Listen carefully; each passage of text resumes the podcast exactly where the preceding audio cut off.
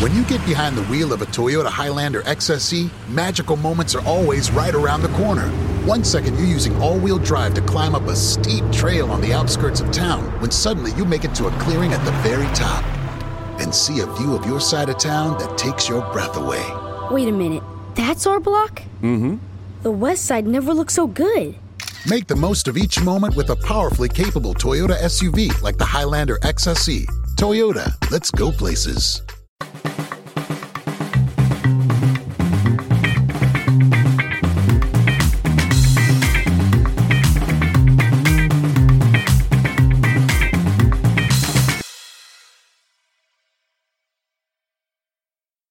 Eh, buongiorno, buongiorno a tutti, buongiorno a tutte. Eh, eccoci tornati di nuovo come di consueto fino all'11 luglio con Buongiorno Europa, quarta, quarta puntata. Siamo già alla quarta puntata, sembra una vita, sembra un'eternità.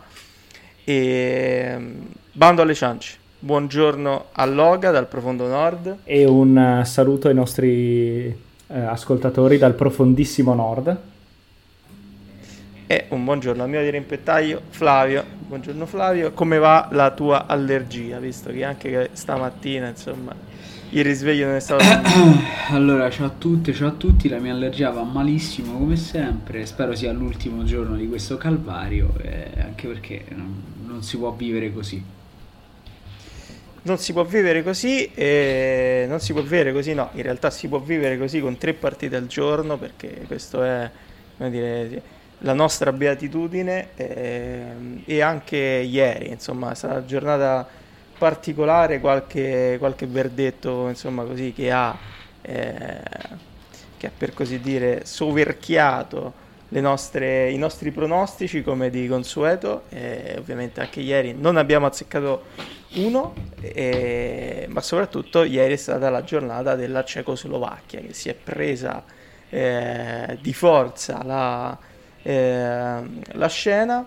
E partiamo proprio dalla squadra che un po' tutti, anche ieri, anche col, col buon Livio, avevamo, come dire, eh, un po'... Indorsato. Un po de... in, in, realtà no, parlavo della Repubblica Ceca. Ah, la Repubblica... No, in, in, realtà il mio ragionamento era sulla Cechia che avevamo devastato, dire, esattamente. Avevamo devastato dopo un amichevole eh, che comunque è abbastanza deludente contro l'Italia e dopo insomma eh, non essere arrivata nel modo più dirompente possibile a questi europei, invece ieri insomma con il protagonista eh, più inaspettato in assoluto, ovviamente parliamo di Patricone Schick, la Repubblica Ceca si porta a casa un 2-0 fondamentale da questo punto di vista e a questo punto eh, partirei da chi di Schick è stato eh, è stato fan, eh, in realtà entrambi, perché ha giocato in, in entrambe le vostre dire, squadre del cuore, però partirei da Flavio. Eh, un parere sul, um, sulla prestazione di Chic. non ti chiedo neanche il parere sulla Scozia. Ma guarda, io intanto dico che c'è sempre tempo per salire sul carro di, di San Patrizio. Mm, quindi per me, Patrick, se vuoi tornare a Roma, lo spazio c'è, tanto voglio dire, peggio di così è impossibile, quindi va bene se sei così ispirato. Eh, giudizio sulla prestazione, credo boh, forse la miglior prestazione di Chic eh, in assoluto, proprio da quando ha un pallone tra i piedi e non solo dai professionisti. Anche perché quando fai quel gol o, o ce l'hai o te la senti talmente calda da, da, provarci oppure non, non, non ci provi neanche e non l'ha sbagliato, cioè non è che l'ha fatto così, l'ha fatto ragionato, ha fatto veramente un, un gol pazzesco, tra l'altro battendo quello di Yarmolenko di, dell'altro ieri, quindi veramente, veramente straordinario il buon Patrizio. Io però sulla Scozia dico comunque una cosa e dico che sono molto molto molto deluso perché il, l'impresa era fattibile e adesso è impossibile, quindi eh, mi sembra che la Scozia abbia già cioè, potenzialmente abbia già salutato l'europeo quindi. Eh, male male direi. Beh che la Scozia potesse salutare l'europeo già dopo appena 90 minuti credo che fosse abbastanza scontato per tutti quanti presenti.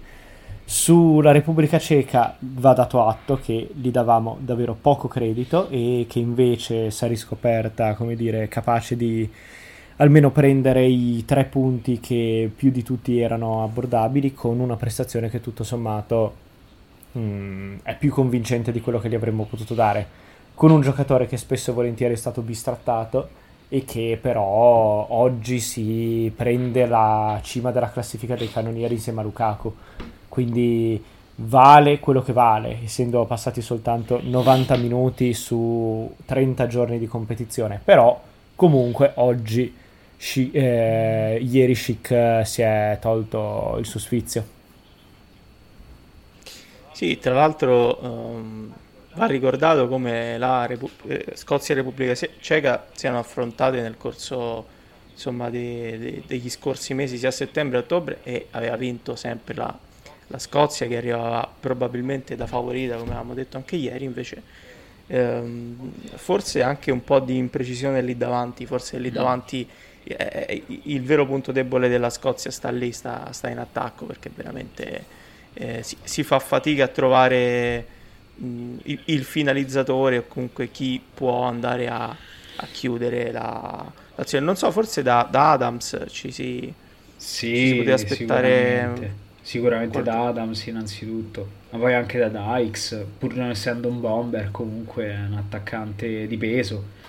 Eh, credo ci volesse il, che ne so, eh, Batistuta per battere la difesa cieca, eppure. E comunque il più pericoloso è stato, è stato Ro- Robertson, con quel eh, tiro... Eh, sì. sì. che poi è l'unico, è l'unico calciatore di livello vero che ha la Scozia, forse a, a parte McTominay che comunque è molto, è molto inferiore, però ecco quando l'occasione migliore della tua partita arriva dai piedi del, del terzino, per quanto di uno dei due terzini, per quanto giocatore di, di livello assoluto, forse, forse, due domande te le devi fare. Io credo che la Scozia comunque abbia pagato anche un po' di, di emozione, ecco, diciamo così, nel, nell'esordio nel ritorno a una competizione così importante dopo, dopo quasi 30 anni, quindi ci sta, ci sta, anche quello, peccato gli sia costato così tanto caro. Ecco.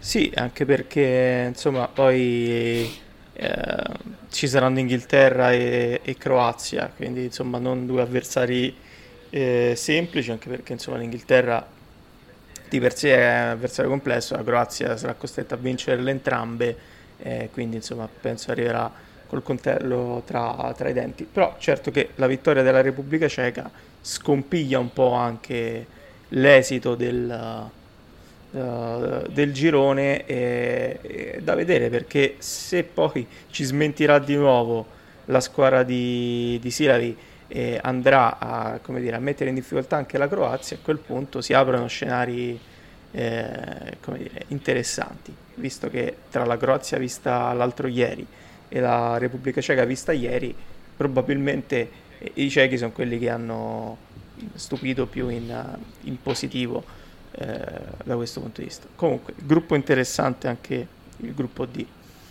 Eh, passerei poi rapidamente al, al penultimo gruppo che, che, andrà a chiudere poi questa fase, eh, la prima giornata di questa fase a gironi, ovvero il gruppo E, il gruppo eh, che vede impegnate Spagna, Svezia, Polonia e Slovacchia e partirei proprio dall'altra squadra che ieri eh, si è levata una bella soddisfazione, ovvero parliamo della Slovacchia eh, che è andata a vincere per 2-1 contro una Polonia deludentissima. Questo mi sento di dirlo, Polonia che oggettivamente ha fatto tanta, troppa fatica contro eh, una, una Slovacchia, mh, come dire, non squadra fenomenale, ma che comunque ha messo in campo un buon, eh, un buon 11, eh, compatto, solido e chapeau anche a loro, altra squadra che avevamo sottovalutato in passato e che invece ieri si porta a casa una vittoria, anche questa estremamente eh, importante. Pareri su, soprattutto su questa Polonia che delude come al solito? Loga, vai, vai pure se vuoi. E, beh, in realtà è stata proprio una partita in cui qualche occasione se l'è anche presentata, però non, non ha potuto, cioè non è stata in grado di sfruttarla a dovere. Ha deluso soprattutto quello che poteva essere la sua stella indiscussa Mm, è forse troppo esagerato o comunque ingeneroso considerare autogol quello di Sesni perché di fronte a una palla che ti letteralmente rimpalla sulla testa davvero non uh, si chiama sfortuna più che davvero un demerito proprio e mm, la Slovacchia però effettivamente è quella che ha meritato più di tutte di, di vincere la gara. Quindi davvero anche in questo caso non siamo riusciti a, come dire, mh, mm, comprendere il potenziale effettivo di questa Slovacchia e soprattutto forse la eh, mollezza di una Polonia che nonostante i giocatori che aveva sulla carta non uh, si è dimostrata molle e davvero molto affettabile da parte di questa Slovacchia. Eh, io intanto dico una cosa, perché sei stato ingeneroso prima, Jonathan, dicendo che nessuno, non avevamo preso i pronostici, perché io in realtà un pronostico l'ho preso, a metà ma l'ho preso. Ho detto che la Polonia non vinceva contro la Slovacchia e in effetti ah. non ha vinto. Non ho detto che, che, avrebbe perso, attenzione, non voglio arrogarmi i meriti. Diamo, diamo a Cesare quel che dice voglio, Non voglio arrogarmi i meriti perché poi, cioè, insomma, restiamo umili. Però l'avevo detto non tanto perché credessi nella Slovacchia, ecco, non ci credevo minimamente, ma perché credevo nella, nell'imperizia, diciamo così, della Polonia. Eh, e di chi la allena. Ecco, l'abbiamo e apriamo, a, apriamo, così il capitolo Paolo ma, Sosa ma ragazzi, subito. Ma allora, ma io, no, allora, allora, tu vedi che la, la, la, la squadra avversaria si, si, chiude davanti a te, no? E tu che cosa fai? Ricominci sempre quel titic-toc, titic-toc.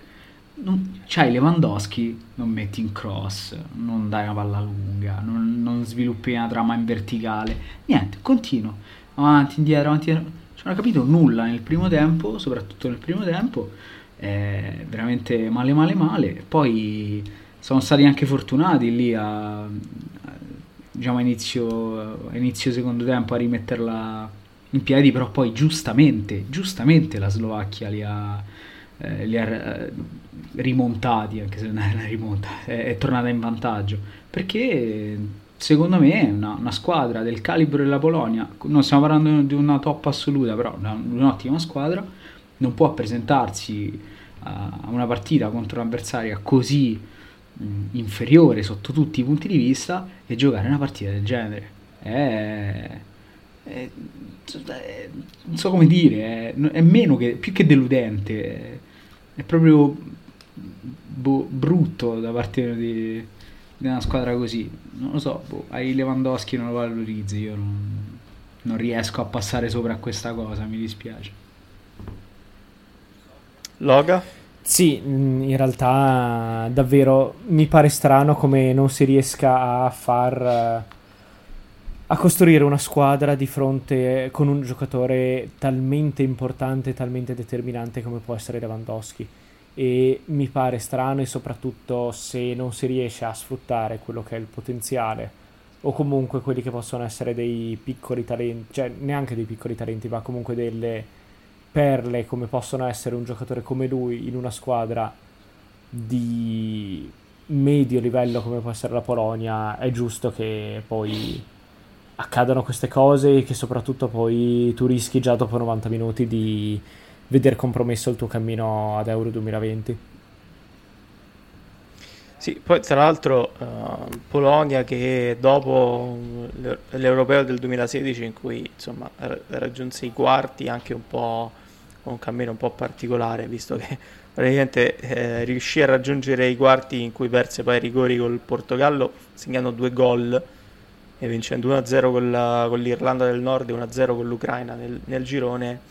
E, insomma, eh, in quel momento sembrava una squadra in, eh, che potesse crescere, insomma, con tanti giocatori eh, interessanti da questo punto di vista. Poi è arrivato il mondiale del 2018 in Russia, eh, come dire, f- finito amaramente con eh, sconfitte con Senegal e Colombia.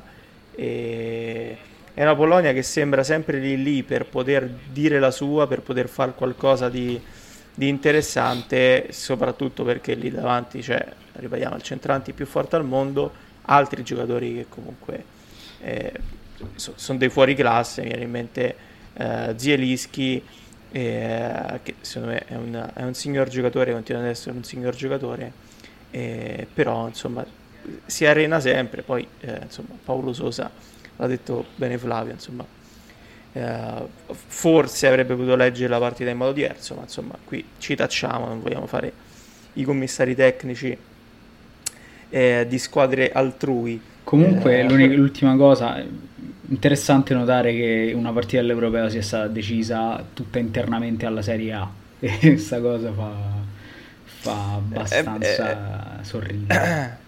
È vero, in realtà poi tra l'altro è, è anche a riprova che, ma l'avevamo visto anche nella puntata pre-europei, la Serie A è, se non sbaglio, il terzo campionato più sì. rappresentato in, uh, in, questi, in, questi, europei e poi insomma eh, Polonia e Slovacchia attingono veramente a piene, a piene mani dal, eh, dalla nostra Serie A e tra l'altro da sottolineare come eh, insomma Demiral e poi Scesni sono, hanno, hanno, reso onore alla Juventus perché insomma, hanno, ci hanno regalato i, i primi e, e, gli unici autogol di questa eh, di questo europeo fino a questo momento aspettiamo mani di delict in area speriamo, speriamo che insomma Bonucci e Chiellini invece eh, non seguono l'esempio dei compagni, ma insomma, eh, ma vedremo siamo domani. forti che possiamo permettercelo.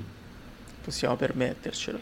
E, ehm, quindi direi chiusa la parentesi anche su questo derby quasi tra Polonia e Slovacchia eh, e anche qui attenzione perché si sparaiano le carte in tavola visto che poi ieri sera, ultima partita della giornata, Spagna-Svezia, match di, di cartello, finisce 0-0 e tra l'altro io qui chiederei ovviamente a Loga di, di, intervenire per primo una Spagna che crea tanto ma che lì davanti ha un grosso problema che eh, anche lui gioca nella Juventus si chiama Alvaro Morata che veramente ieri sera eh, anche tra qualche fischio anche tra qualche fischio insomma ha portato a casa una prestazione parecchio deludente. Sì, va detto che è, una, è, stata una partita, quella di ieri, particolarmente che rappresentava lo stato attuale di questa Spagna. Una squadra che ha dei talenti cristallini, vedasi Ferran Torres, Oyarzabal, Pau Torres,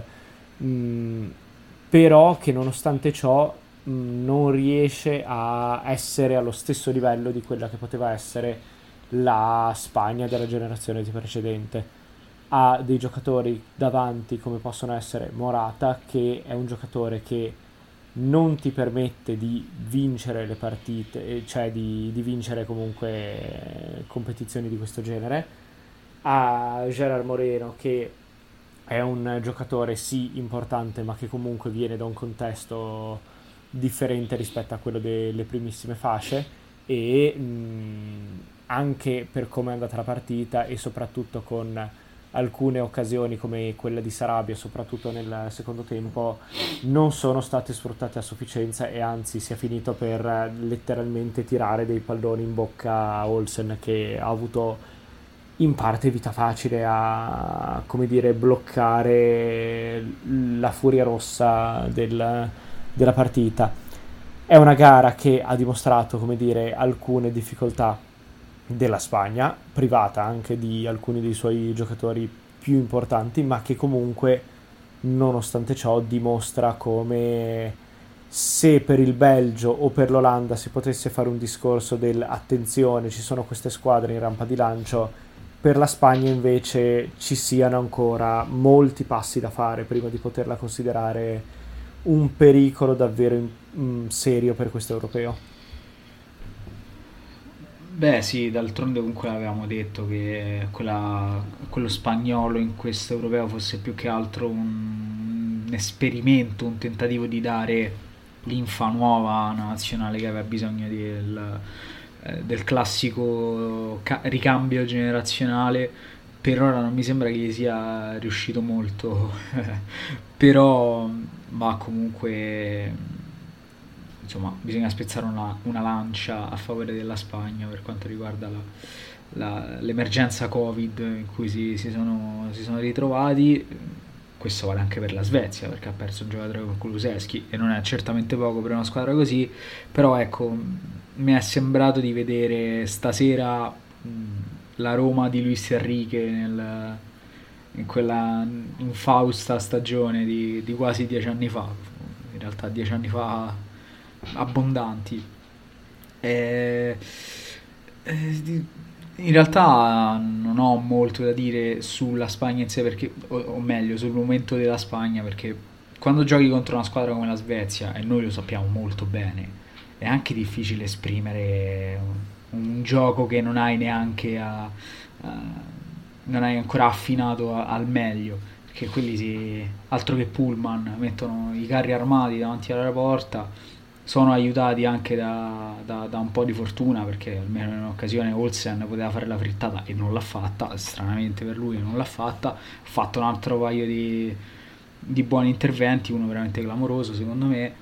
E è chiaro che lì ti, ti dice anche male, però insomma chi hai davanti fa di tutto per eh, evitare che tu possa giocare a calcio. E questo quando giochi a calcio è un po' un problema. Poi onore al merito della Svezia che comunque riesce a a portarsi a casa il punticino così, però eh, credo che però se continueranno a giocare così porteranno avanti solo punticini e non so quanto, questo quanto possa giovargli ai fini del passaggio del turno.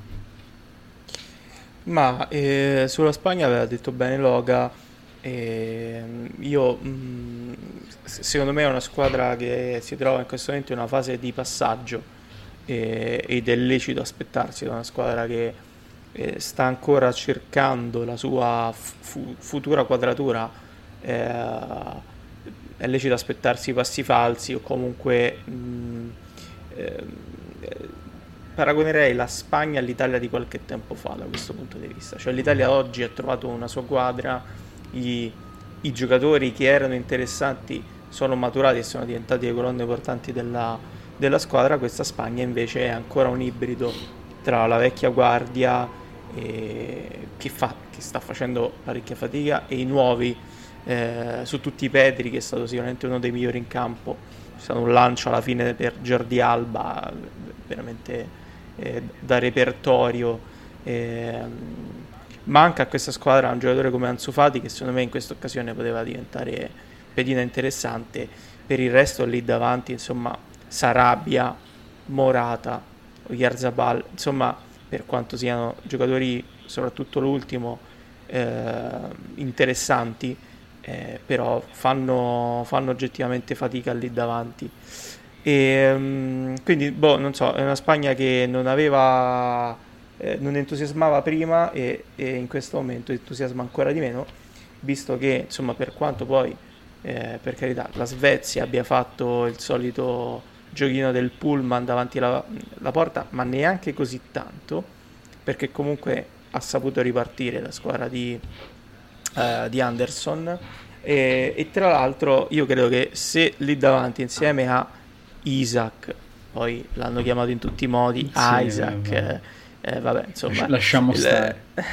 lo, lo, chiameremo Isaac così come si chiama, il ragazzo di Solna eh, si è presentato parecchio bene, insomma chi in Spagna credo lo, conosc- lo, conoscano bene perché insomma con la Real Sociedad ha, ha dato prova di, di, di, quanto, di, quanto, sia forte 99 tra i secondo me tra i più forti mm. in questo momento al mondo e ha fatto un'azione eh, straordinaria nel secondo tempo dando poi un pallone a Berga che Berga ovviamente eh, sprecato malamente immagino se lì davanti insieme a Isaac ci fosse stato Kuluseschi o perché no eh, Zlatan Ibrahimovic, forse staremmo parlando di altro. Mm. Eh, perché la Svezia, insomma, oltre a Kuluseschi e oltre a Svamberg, che comunque è probabilmente lì a centrocampo il migliore di, uh, della squadra di Anderson, eh, la Svezia con un Ibra lì davanti, Ibra Isaac a me interessava parecchio come eh, potenziale coppia gol. Ehm, eh, il girone diventa interessante da questo punto mm. di vista. diventa molto molto molto interessante e occhio perché eh, insomma, la, Svezia a questo punto ha una grande chance. Eh, la Slovacchia si ritrova lì a tre punti e il terzo posto se lo gioca tranquillamente. Eh, vediamo, occhio perché la Spagna di Lucio Enrico mm. rischia, rischia. Eh, rischia. Spagna se rischia. Poi, se poi, anzi, sarà anche fortunata che hanno cambiato la, la, la, sede della, insomma, la sede spagnola Vero. dell'europeo avesse giocato a Bilbao fuori casa probabilmente i fischi, di Mora, i fischi a Morata sarebbero, sarebbero quantomeno mm. eh, eh, dire, almeno raddoppiati se non triplicati poi un giorno ah. parleremo anche di cosa succede ad Alvaro Morata cioè come si fa a diventare un, un non calciatore nel giro di, di, così pochi anni, dopo aver comunque dato buoni segnali.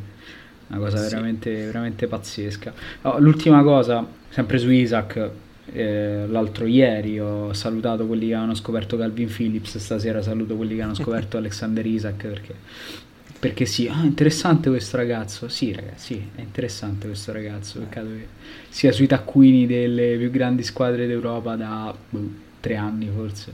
Peccato che se, se ne parla dal suo esordio con sì. Like Solna eh, nel, nel, 2000, no, nel, 2000, sì, nel 2017 se non ma, sbaglio. Ma va, bene, ma va bene anche questo. Va bene anche questo. Tra l'altro, veramente lui, giocatore eh, finito anche nel taccuino della Roma, quindi eh, credo tu sappia, Flavio, che insomma... Sì. Please come to S Roma.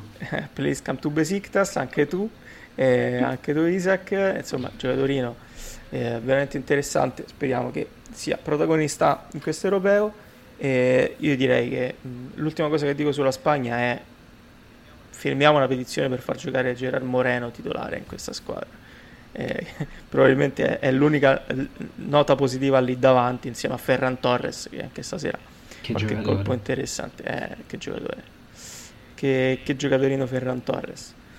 E, andando invece alle partite di, di, oggi, oggi salta la partita delle 15, nel senso che non è, non è prevista questo calendario un po' strano. Eh, e mh, passiamo alla partita delle 18, che sarà una partita eh, estremamente interessante perché si giocherà alla Pushkas Arena di Budapest e sarà la volta di Ungheria e dei campioni d'Europa del Portogallo che eh, esordiranno sicuramente eh, con l'avversario più semplice del girone più difficile della storia, forse degli europei, visto che poi eh, l'altra partita sarà quella tra Germania e Francia. E, ehm, pareri su Ungheria-Portogallo? Ma è una partita che il Portogallo ha l'obbligo morale e soprattutto per eh, sportivo di vincere. È una partita che mostrerà un po' l'effettivo potere dei campioni d'Europa in carica e secondo me rischia di essere un po' la partita in cui si può capire quanto l'Ungheria sia davvero una vittima sacrificale de... di questo girone. Allora, eh, qui ho fatto un discorso un po' complesso perché alla luce dei nostri pronostici, de, insomma, ampiamente smentiti, andrebbe detto eh, l'Ungheria effettivamente è sotto insomma sotto botta, no? vista, vista l'avversario, visto il girone soprattutto, quindi non dovrebbero esserci problemi per il Portogallo. Dovremmo dire attenzione però perché l'Ungheria potrebbe anche fare l'impresa, io sarò tranchant come al solito, dico che il Portogallo vincerà abbastanza agevolmente, ci metto l'abbastanza così per poter fare il giochino che ho fatto prima con eh, Polonia-Slovacchia e dico anche che Cristiano Ronaldo eh, non perderà occasione di segnare e polemizzare contro qualcuno, non si sa bene chi identificato, cioè più o meno identificato in tribuna, a casa, ovunque, con le sue esultanze mezze polemiche. Eh, io, vabbè, insomma, eh, ovviamente ci aspettiamo una partita, non dico a senso unico, anche se credo che l'Ungheria di Marco Rossi eh, possa opporre una certa resistenza, nel senso che comunque è squadra quadrata, squadra solida da questo punto di vista. E, e tra l'altro attenzione perché Marco Rossi, storia interessante anche la sua, secondo allenatore italiano di, di questo europeo insieme a Mancini, con Mancini ha giocato anche alla Samp se non sbaglio addirittura ha allenato il figlio di Mancini eh, quando, quando, era alla Onved e con la Onved tra l'altro ha vinto un campionato maggiaro è diventato idolo in, dire, in patria e si è seduto alla guida del, dell'Ungheria che ha portato incredibilmente, abbiamo seguito insomma, il percorso dei Maggiari in queste qualificazioni europei. Questo europeo è già una grande vittoria, la squadra è quella che è, eh, priva anche del, eh, del gioiello, del talento più cristallino del calcio europeo. Ovviamente parliamo di Dominic Soposlai. Ah, pensavo e... Zagnolo. No, no, no, sai che, sai che sai che gli italiani li tengo fuori dalle sì, mie sì, classifiche. Sì. Scherzo, scherzo. e o forse no. Que- o forse no. e questo, è, questo è, è, è, veramente uno scotto troppo grande da pagare per noi perché insomma aspettavamo questo europeo anche per, eh, anche per goderci insomma Soboslai non, non lo faremo ci accontenteremo di non so Loic Nego che proprio qualche, qualche mese fa ha acquisito la, insomma, la nazionalità eh, ungherese, lui di origini insomma, francesi, lo, Giusto lo ricorda bene Flavio. Per portarli agli europei. Giusto in tempo per portarli agli europei. Vecchio cuore e... giallo-rosso. Sì, tra l'altro ha lasciato qualche segno a Roma, che non ricordo. Ma credo più in infermeria che in campo. e, hai detto tu di Cristiano Ronaldo, eh, la più grande curiosità sarà vedere per quanto mi riguarda eh, insomma eh, Nuno Mendes, visto che tra i, 15, tra i 5 talenti che avevo segnalato io probabilmente è l'unico che poi alla fine giocherà effettivamente questo europeo perché chi tra, info, tra infortuni e altro, gli altri no, o non sono stati convocati o sono tornati a casa quindi sarà una nota piacevole questa. E dell'Ungheria vi risegnalo Bolla, uh, terzino destro che a me, fa, a me piace abbastanza e credo possa essere uno dei giocatori più interessanti della, uh, della scuola di Marco Rossi, ma mh, oltre questo credo che sarà una partita abbastanza a senso unico, ma speriamo di essere ovviamente smentiti. E alle 21 invece eh, giocherà, eh, si, si, giocherà insomma eh, partita storica per il calcio europeo, si giocherà Francia-Germania non so, qui co- cosa, si, cosa, significa il Francia-Germania di stasera? Cioè, cosa Beh, dirà? È una partita che in realtà è un grosso, grosso, grosso viatico per eh, le ambizioni di ambedue, nel senso che la, Spa- eh, che la Francia da, per certi versi ha molto più da perdere da una partita del genere perché è la favorita, è il campione del mondo in carica e con un roster del genere ha meno giustificazioni per perdere. D'altro canto la Germania, pur non essendo la formazione granitica che ci ha abituato, è comunque la Germania e quindi mh, quello che gli sarà chiesto sarà di vincere, soprattutto contro una squadra come la Francia. Mm, il rischio secondo me è che comunque sia preponderante per la Francia il risultato finale e che possa già dover mettere pesantemente restrette il cammino di qualificazione della stessa Germania, che a quel punto si ritroverebbe a dover fare la partita della vita contro il Portogallo e poi un'altra partita non della vita, però comunque di eh, dove macinare record con l'Ungheria per... Eh, pensare di poter essere salva. Eh, partita di difficilissima de- eh, lettura perché mm, io leggo pareri un po' troppo mm, e, e, lo dico io eh, un po' troppo secchi sulla, sulla, Germania e mai sottovalutare i tedeschi non lo insegno io lo insegna la storia del calcio anche quando sembrano così così in realtà poi sanno, sanno sempre come come sorprenderti. Non è successo tre anni fa, io non credo che vogliano ripetere la, l'exploit anche stavolta, quindi ecco, non credo che si daranno facilmente per vinti. Però secondo me la Francia è, in questo momento è troppo superiore. Quindi credo che la spunterà la Francia in un modo o nell'altro. Mi aspetto anche una partita sporca però eh, la, la spunterà la Francia, però la Germania comunque ci proverà. a, a, fare qualcosa, anche perché le potenzialità ce l'ha tutte, non stiamo certo parlando della, della Polonia di turno.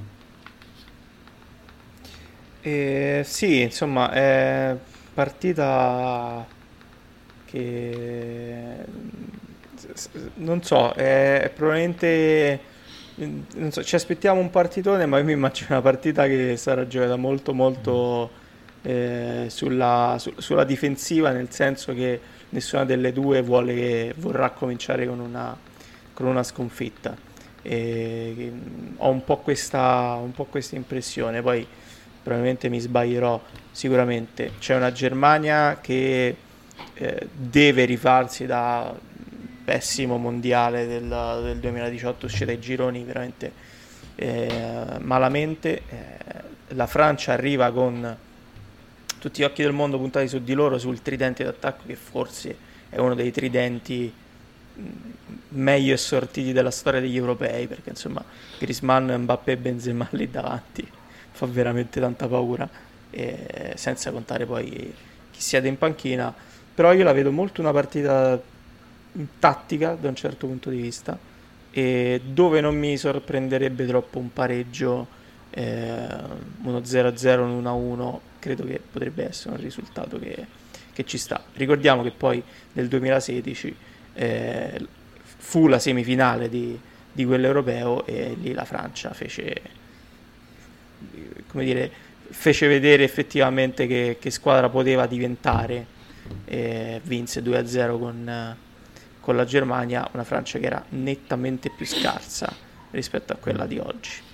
E, ehm, quindi vedremo, vedremo, vedremo stasera cosa, cosa succederà e per il resto ulteriori novità da questi europei? Avete qualche chicca, qualche notizia così che circola? Ma eh, guarda, ce ne sono veramente tante, faccio anche fatica a essere dietro a tutto perché almeno su Twitter sto impazzendo dietro a statistiche, highlights, momenti assurdi, strani, tipo quello, quell'assurdo tiro stop, non si capisce cosa, di Lustig che abbiamo postato anche su, sul nostro profilo, ma eh, mi sembra comunque un torneo divertente, ecco, in base a quello che stiamo vedendo. Magari non tutte le partite sono entusiasmanti, anzi direi che ce ne sono state ben poche fin qui, però c'è sempre qualcosa che ti dà lo spunto di insomma frizzantino, capito? Eh, il, il gol di ieri di Armolenco, il gol di Schick oggi, la partita di stasera noiosa, però c'è, c'è, sempre qualcosa, dai. Sì, effettivamente sì. ci sono momenti in cui dici sembra davvero un, un, un, torneo dedito all'intrattenimento, proprio perché ci sono queste azioni che non verranno scordate nel corso dell'estate. E direi che con il gesto te- tecnico di Lustig che potete ammirare anche sulla nostra pagina Twitter, che è stato prontamente ri- eh, ripostato poco dopo. E... Povero Lustig, tra l'altro lui destro che si trova, si, tra- si trova lì sulla, sulla mancina, non, non, ci sentiamo di incolparlo, tra l'altro era anche un'azione interessante da, da questo punto di vista, però insomma e direi che così possiamo, possiamo chiudere questo quarto episodio, possiamo augurarvi come di consueto un buon proseguimento di giornata e ovviamente saluto a Loga dal profondo nord. E un saluto a tutti i nostri ascoltatori con il ricordo di ascoltarci e seguirci su tutte le nostre piattaforme social Instagram, Twitter e Facebook. E un saluto ovviamente anche a Flavio. Speriamo che insomma oggi possa un po' migliorare la situazione allergia perché qui siamo tutti un po' preoccupati. Eh, io sì, non dico più niente, tanto ormai il reminder lo fa Log, lo fa anche meglio di me, lui vero professionista al contrario mio, sì, spero di sì, altrimenti andrò a farmi un'endovena di, di antistamina la, va- di la variante urbe. La vari- sì, la variante fiumicinese. e con la variante fiumicinese eh, che è rappresentata dal polline dei pioppi direi che possiamo chiuderla qui, augurarvi una buona giornata e ci sentiamo ovviamente domani mattina. Ciao! Ciao ciao!